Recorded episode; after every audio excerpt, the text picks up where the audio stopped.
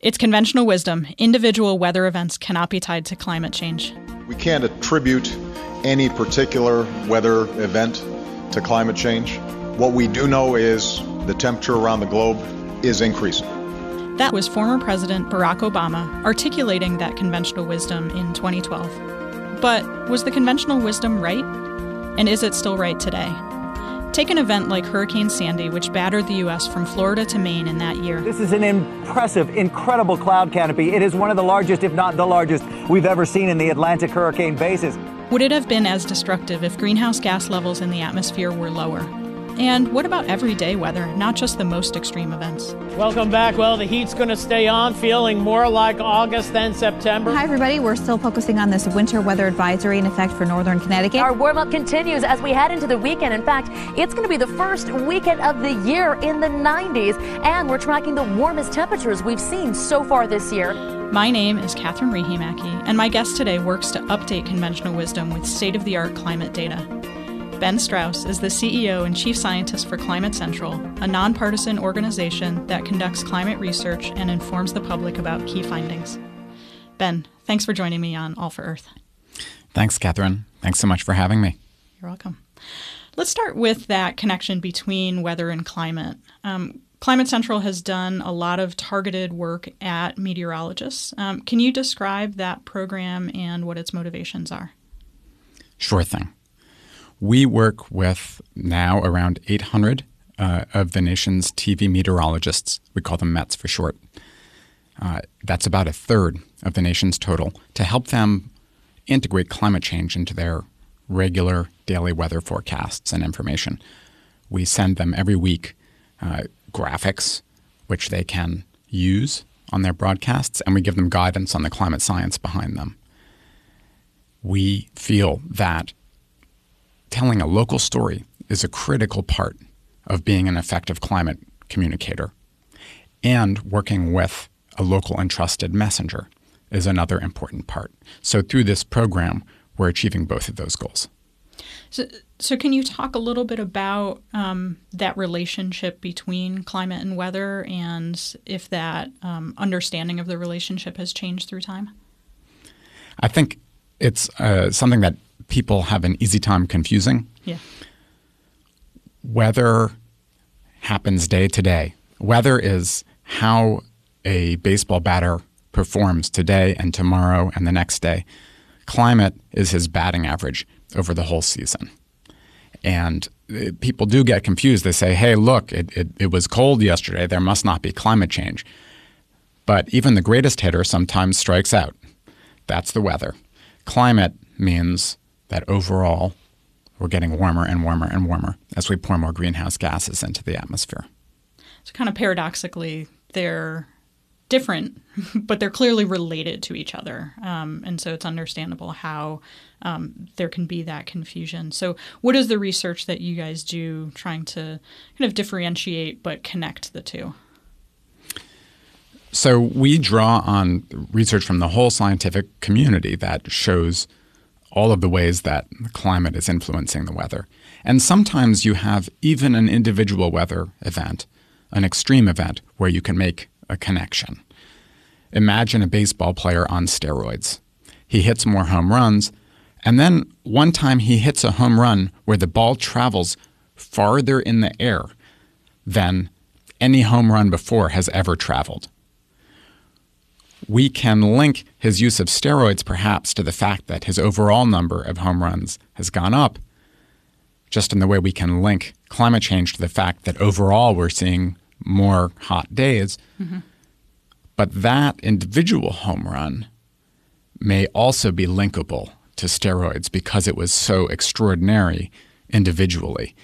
And in the same way, there are some extreme weather events that science can now tie to climate change and say climate has made this significantly more likely. And in a few rare instances, like the marine heat waves killing the Great Barrier Reef off of Australia, this event could not have happened without climate change. And so really kind of what you guys are doing is using climate models to figure out you know in the absence of climate change the steroids in this metaphor right um, that a particular heat wave would have been this much cooler um, or maybe um, this much less likely to have happened if not for that background um, warming that has happened. That's right climate change is making extreme heat more likely. We run, well, there, there are multiple methods, multiple lo- lines of research that show that. And we find it's the case with extreme heat. We find it's the case with extreme precipitation. For example, um, the precipitation that Hurricane Harvey dumped on Houston was three times more likely because of climate change in our analysis. The year before, the rainfall that flooded uh, Baton Rouge, Louisiana in 2016, I think it was, was significantly more likely because of climate change. And there was analysis showing that Hurricane Florence, its precipitation that caused so much trouble in North Carolina, more likely because of climate change. Same analysis applies to the heat waves that have been hitting Europe one after the other, and so forth and so on. So it, it's really becoming commonplace that we can link extreme weather to climate change. What is Climate Central's role in all of this work? Because um, you're one of many non governmental organizations that are in sort of the climate change field. Um, so, so, what do you guys do um, sort of beyond just interacting with METs and sending them graphics?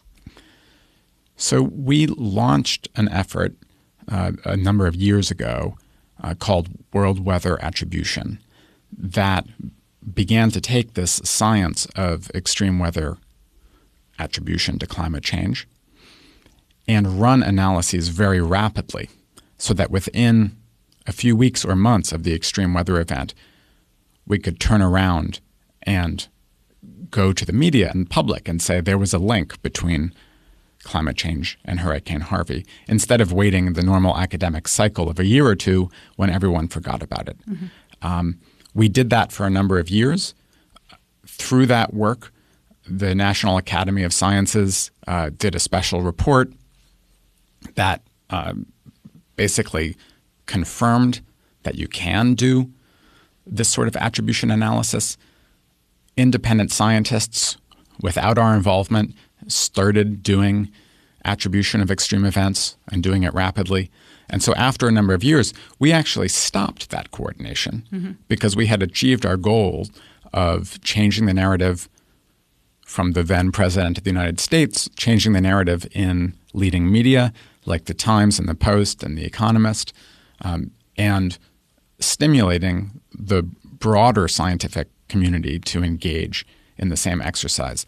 Now we've become more interested in making the same kinds of linkages between um, climate change, but instead of looking at these extreme, extreme events, looking more at your everyday extremes, unusually warm days at different times of year, a localized downpour, but not on the scale of Harvey or Florence, uh, things like that. And we're also continuing research in maybe the most rock solid of all areas in attribution, which is the influence of sea level rise on the damage caused by coastal flooding.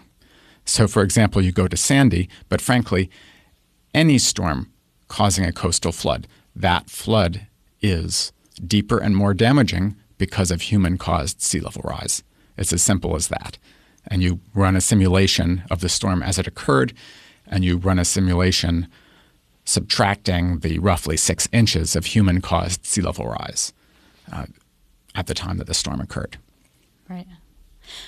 You're a, a, scientist by training. Um, I'm a scientist by training. And um, I think what you're saying is sort of interesting a, a, message about communication, which is that um, you are not directly communicating the science to the public, but you're using that intermediary. Um, and, and Mets, aside from being trained in science, are also trained obviously in communication because they're on TV. Um, has your understanding of what effective communication changed over your career as you've gotten involved in this work through Climate Central?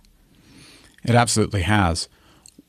At the start, I thought that effective science communications meant scientists learning how to give good interviews, give good speeches, yeah. be good on TV, or write well. Speak louder and slower.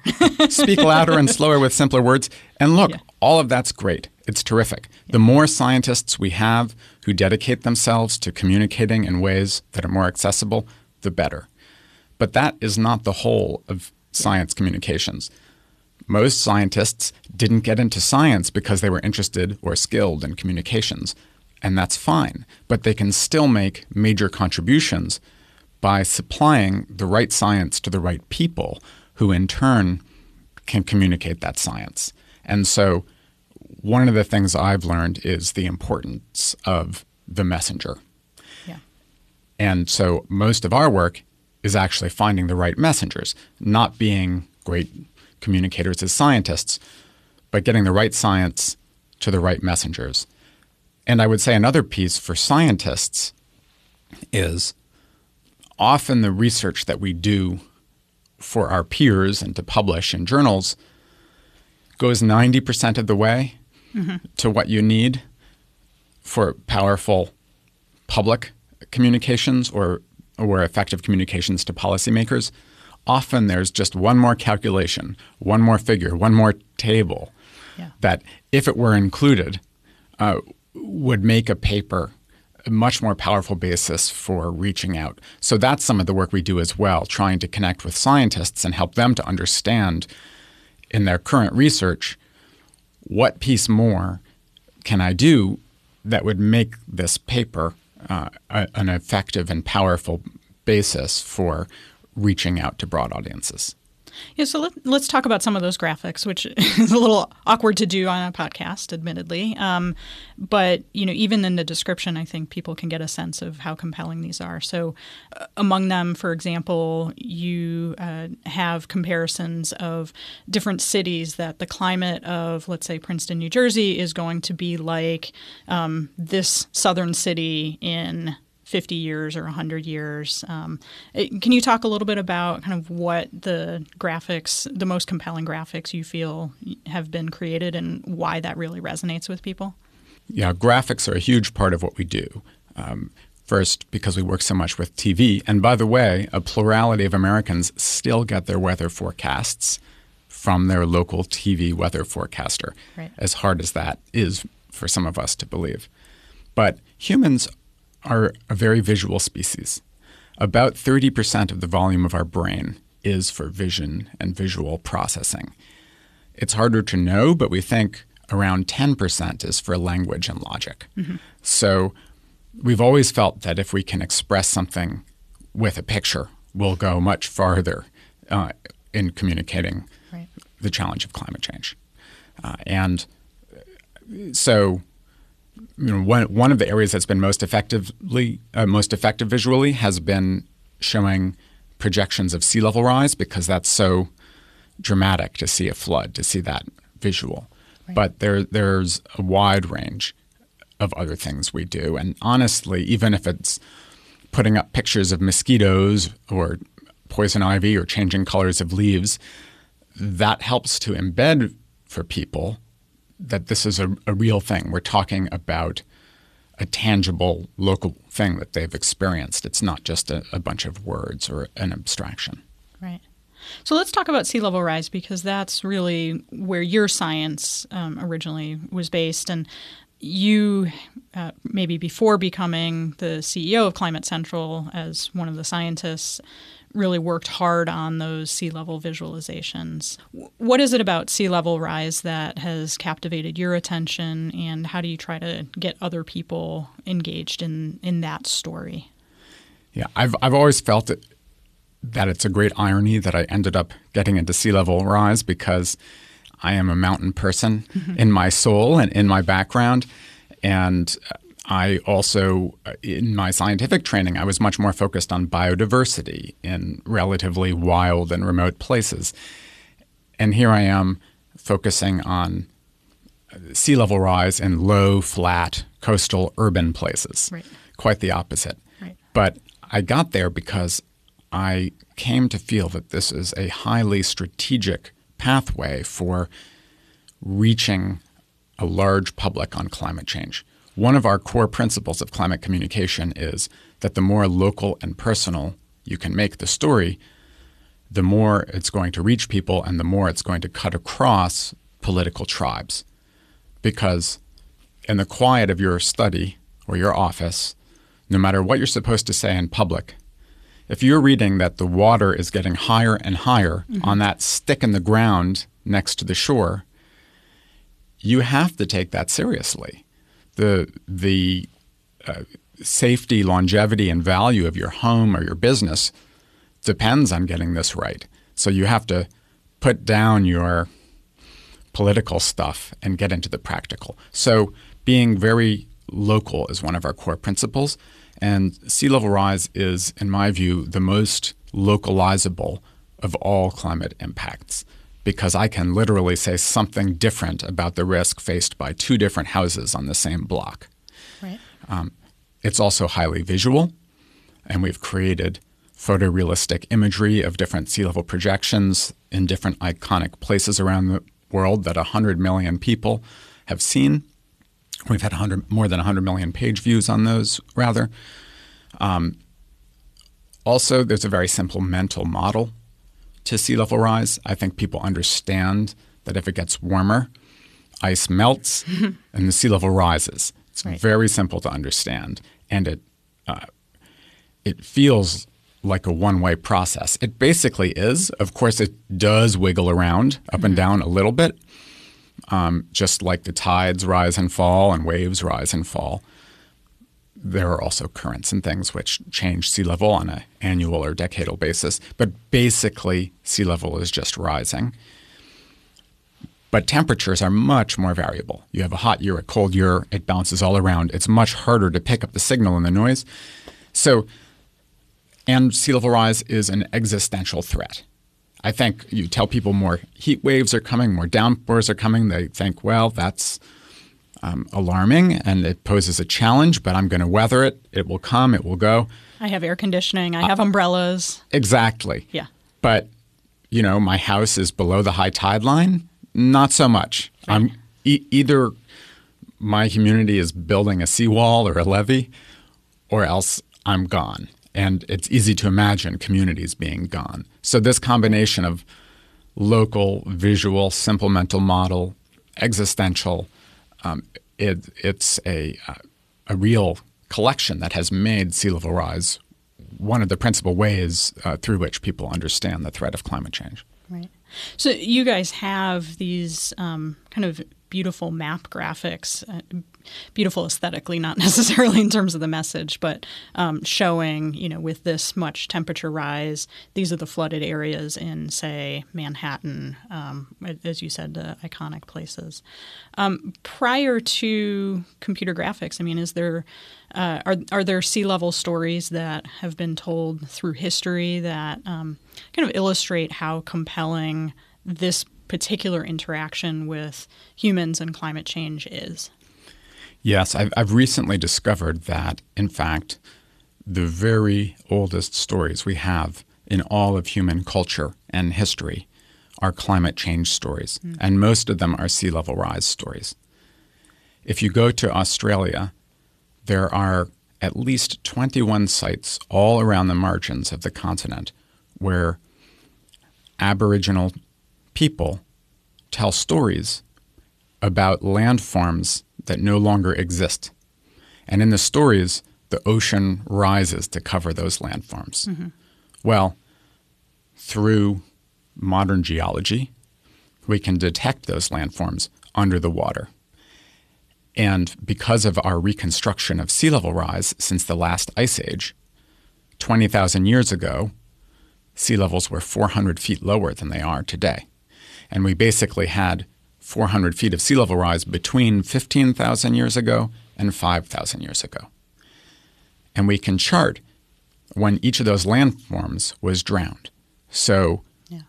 we know that these stories told by Aborigines range from 8,000 to 13,000 years old.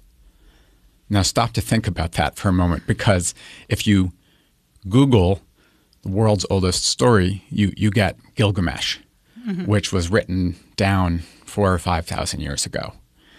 And it talks about the flood, by the way, which um, most of us know as Noah's flood, which probably happened around 8,000 years ago, but has been preserved now in writing for four or 5,000 out of those 8,000 years.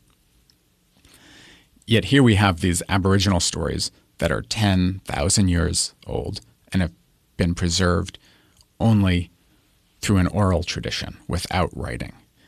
How traumatic was the loss of their ancestral land for them to remember it faithfully for 10,000 years? Yeah.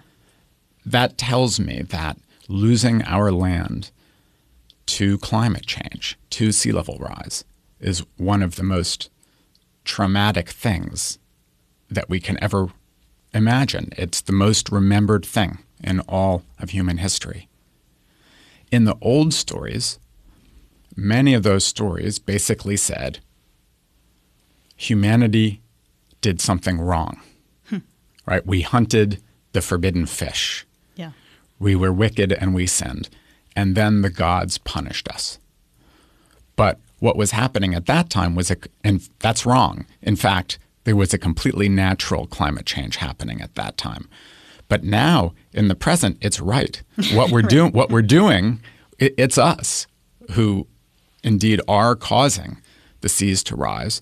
This time, they're likely to rise much faster, and we have much more to lose. So, I think these ancient stories represent a very powerful warning, a, a very powerful warning about what we're getting ourselves into now. Do you worry about kind of having that overwhelmingly negative message? I mean, it. Um, when, when I teach about climate change, I feel the, um, you know, overall pulse in the room sort of oh, getting or the the aura of the room getting really depressed, and you know, you're trying to communicate this every day, um, and and you're talking here about that the the sea level message is one of profound loss. 10,000 years worth of PTSD on these cultures. Um, how do you manage that? Um, and do you um, try to find positive spins on the the scientific messaging? Yeah. Well, the good side here is that this time it is us, and that means we can do something about it. Yeah. There's nothing our ancestors could have done about coming out of the last ice age and the sea level rise that happened then. But now we are in control. So I see that as a great positive. And when we present maps and images that reflect future projections of sea level rise, particularly the longer term ones that connect to the legacy that our time will leave mm-hmm. to future generations and how will they remember us.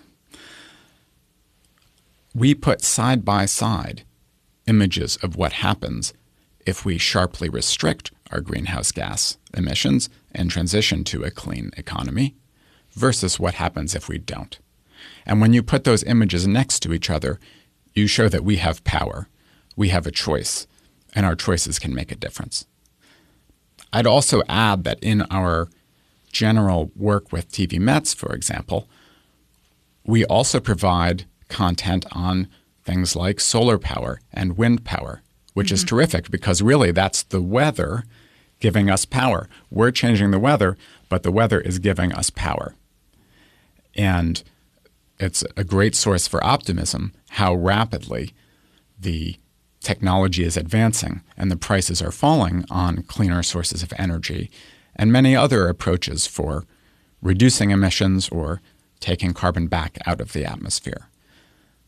And finally, I'll say that through most of our communications and even our sea level work, when you really localize the problem, you take that big, the whole world is doomed frame off, and you're framing it as here is a local challenge. It's much more digestible that way. Mm-hmm. People want to roll up their sleeves and do something about it when you frame it as a local challenge as opposed to an overwhelming global thing. So, so let's finish there, just talking about kind of what, from your perspective, is needed to have meaningful action on climate change. Um, it, and it sounds like, from what you're saying, that we need a critical mass of everyone taking action, rolling up our sleeves, and doing something. um, is that kind of the perspective of of Climate Central? And you know, how do you make that happen? It, it's local stories. It sounds like. Well, first, I should say that we are a non-advocacy, non-political organization. Yep. So we don't take a position on a particular um, policy choice. Sure. But of course, we do feel that climate change represents a civilizational threat, and we are hopeful to encourage informed action that is proportional to the threat that climate change represents.